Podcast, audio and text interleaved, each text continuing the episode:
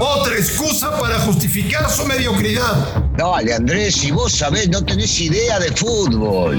Footbox México, con André Marín y el ruso Brailovsky. Podcast exclusivo de Footbox. Amigos de Footbox México, un placer saludarles. Hoy es miércoles, miércoles 20 de octubre. Termina la fecha 14. Eh, vamos a ver si hoy aprovechan los Pumas una de sus últimas oportunidades para meterse a reclasificación visitando la complicada cancha de León. Y vamos a ver qué cara nos muestran las Chivas jugando en la cancha de Tijuana, una aduana que históricamente ha sido complicada para el equipo rojiblanco. Fecha 14 eh, y hasta el momento, se lo podrán imaginar ustedes, el señor Brailovsky está contento, está extasiado con su América, está feliz. Eh, no, vaya, no le cabe el gozo en el cuerpo, todo, todo le sale perfecto el América está robando el campeonato hasta el momento. El campeonato regular. Falta ver qué pasa en la liguilla. Los quiero ver la próxima semana en la final de Monterrey. Pero bueno, dejemos que el señor Bailovsky goce, disfrute y se burle de toda la gente que odia al Club América. Ruso, ¿cómo estás? Bien, qué linda presentación, qué lindo escuchar tu voz de esa manera la mañana y sentir y entender toda tu frustración, tus lágrimas de anoche, tu poco dormir. Eh, qué bueno, qué bueno, porque empezaste hablando de las Chivas cuando el que ganó ayer fue el número uno, el que va primero. Y por el otro lado digo, eh, ¿no hay quejas de ayer? No, esto estuvo perfecto, nadie se comportó mal. Hay, un pequeño detalle, al, árbitro, a Marco Ortiz, posiblemente lo suspendan por haberle marcado una mano en el área de América y penalti. A lo mejor lo suspenden por eso. ¿Pero por qué razón? ¿Porque no fue mano o porque fue en contra del América? Porque fue en contra del América. Te digo una cosa, sos un tipo sumamente divertido, sumamente divertido. ¿Qué más, Marín? ¿Qué más? Decime qué más. ¿Te gustó tu equipo o no? Eh, yo creo que sí. Sigue manteniendo y sosteniendo una idea de fútbol que no creo que se vaya a cambiar. Eh, serio, eh, práctico, sabiendo y entendiendo cuáles son las necesidades, jugando de una sola manera y no queriendo cambiar. Me parece que ayer fue un justo ganador. Y ya. ¿Y con eso estás contento? No, pero a diferencia de lo que dicen muchos, Andrés, yo sigo sosteniendo lo mismo. El torneo local es importante, por supuesto que sí, hay que calificarlo más alto posible para cerrar en casa hasta la final, esto es maravilloso, pero la realidad americanista, históricamente, desde siempre y para siempre, será hacer un buen torneo local para llegar a la liguilla y ganar la final, no para otra cosa. Quien piense o diga lo contrario, no entiende realmente cuál es el sentir y la filosofía de este club. Pues entonces ya los veremos en Monterrey y en la liguilla. Ya los veremos, ya los veremos. Claro, claro, porque ahí es otra final. Está bien. Ya los veremos. Russo, un equipo que tiene directiva, presupuesto,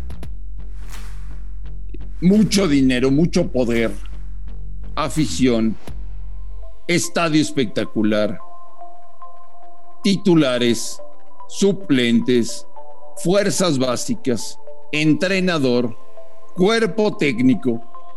¿Me puedes explicar qué caracoles está pasando con el A veces, a veces se, sufre. Eh, los que terminan forjando todo esto, en definitiva, eh, son los hinchas y la institución, pero dependen de los jugadores lo que responden en la cancha, seamos claros.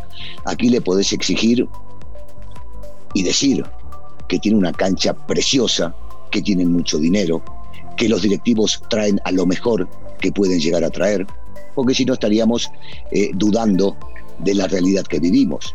No había nadie mejor que Javier Aguirre. Para mí sigue siendo el técnico número uno del fútbol mexicano, para ti también. Y después trajeron jugadores de primer nivel. Bueno, son los jugadores los que tienen que rendir en la cancha, los que tienen que entender cómo hay que jugar, los que tienen que saber que están en un equipo millonario y grande a la vez y que tienen que rendir cada partido y no a veces sí y otras no. Para mí tiene y pasa por ahí, amén de que después, por supuesto que los equipos, como es el caso de Monterrey, tuvo bajas sensibles, tuvo lesiones sensibles, tuvo muchos jugadores seleccionados y entonces eh, cuesta después agarrar un ritmo. Pero realmente lo que le está pasando ahora es una mini crisis que deben salir inmediatamente ¿eh? porque ya se le viene una Acabando el partido, dijo Javier Aguirre que él es el máximo responsable de la irregularidad que tiene Rayados y que no ha logrado tocar fibras sensibles para motivar a los futbolistas. ¿No será ruso que Javier se acostumbró durante muchísimos años en España a, a ser la víctima en los partidos? Eh, a tener que hacer cosas milagrosas ante rivales más poderosos y ahora que él es el obligado y el poderoso le está costando más trabajo?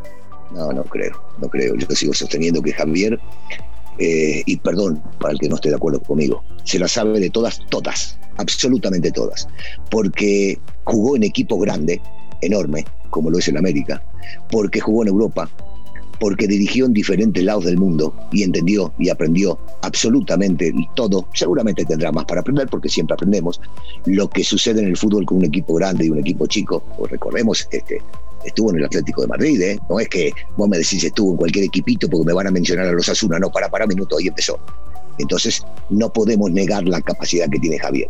Que no haya podido tocar ciertas fibras, posiblemente, sí, estoy de acuerdo, y me encanta la crítica de Javier, porque él se carga todo y porque Javier es el responsable máximo de lo que pasa en el fútbol profesional de esta institución y sabe que tiene absolutamente todo para rendir con sus jugadores lo mejor en cada partido. Y está bien que lo declare y está bien, porque eso lo debe hablar de puertas para adentro. Y es correcto, se hace responsable, pero él junto con los jugadores, o mejor dicho, los jugadores solo saben que después son ellos los que deciden en la cancha. Entonces él se carga porque es el máximo, pero los jugadores tienen que decidir en la cancha. No te creo que hayas visto Puebla Mazatlán. No te creo. Te digo la verdad, en serio, ¿eh? no lo vi. Ah, no te perdiste de nada, hombre. Ah, bueno, está, me lo podés contar vos porque en realidad no lo pude ver. Quise verlo, pero no lo pude ver. Malísimo, ¿Ah, malísimo. ¿sí? sí, muy mal. Y.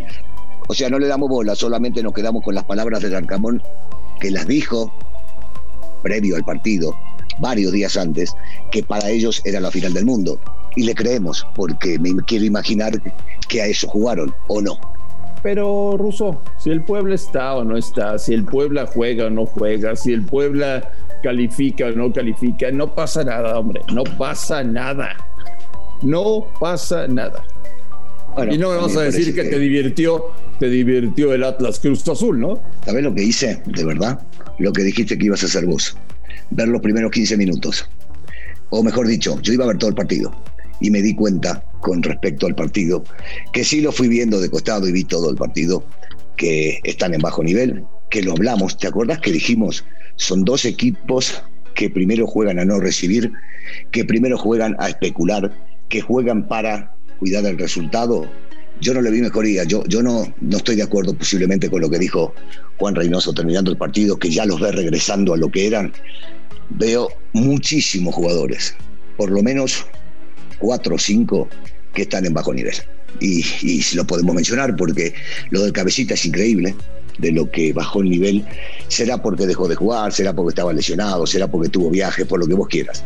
Pero el cabecita era sumamente importante para este equipo y hoy no está siendo efectivo, no lo está haciendo. Orbelín no anda al 100, Romo no es el mismo Romo que veíamos antes, entonces va cambiando, va variando, el técnico pone línea de 5 a veces, pone línea de 4, de repente ves a jugadores en la banca que no tienen que estar. No, no, no, no lo veo. Y del Atlas yo lo entiendo. El Atlas fue armado y programado desde el momento que llegó su técnico nuevo, Coca, para pelear y salir de la zona baja, para no pagar una multa y me parece que lo ha logrado. Y entonces sigue con esa convicción de no regalar absolutamente nada, por eso es un equipo al cual difícilmente le hagan goles. Pero no te preocupes, ayer el señor Miquel Arreola ya nos dijo que los males que, que atacan al fútbol mexicano es porque venimos de una triple fecha FIFA. O sea, esos son los culpables. Esa, esos son los culpables. Yo, yo entiendo, yo entiendo porque yo coincido en parte con que las fechas FIFA sí afectan al fútbol, no solamente mexicano, al fútbol mundial, y, terminan posiblemente bajándole el nivel a muchos de los, de los equipos que ceden muchos jugadores, pero no que es el mal real de, de, nuestra liga, no, no. Que empiece a mirar la realidad de lo que hacen los dueños, los directivos, y después que se ponga a analizar lo que se hace en la cancha. Hoy se juega muchísimo Pumas. Y si gana, puede soñar con repechaje. Si hoy pierde en León, Ruso, casi, casi se acabó la temporada.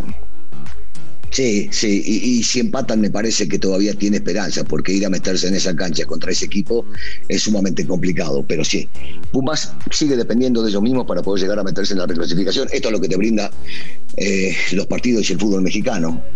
Difícilmente creo que, que, pueda llegar a ganar un partido en León, pero esto es fútbol y en el fútbol puede pasar cualquier cosa pero ellos por lo menos con el último triunfo creo que han levantado su, su motivación y que van a seguir peleando por un lugar.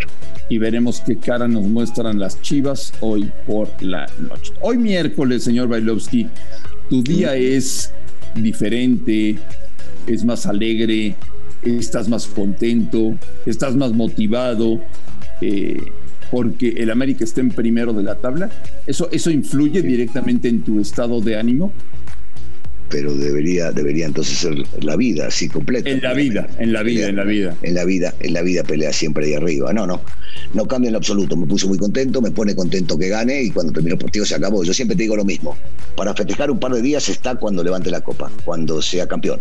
Cuando sea campeón, entonces sí, de repente la, motivación del hincha, de los que somos seguidores del club, eh, posiblemente cambie por un, par de días. Después no, después no. Ahora, eh, ahora no, ahora otra vez.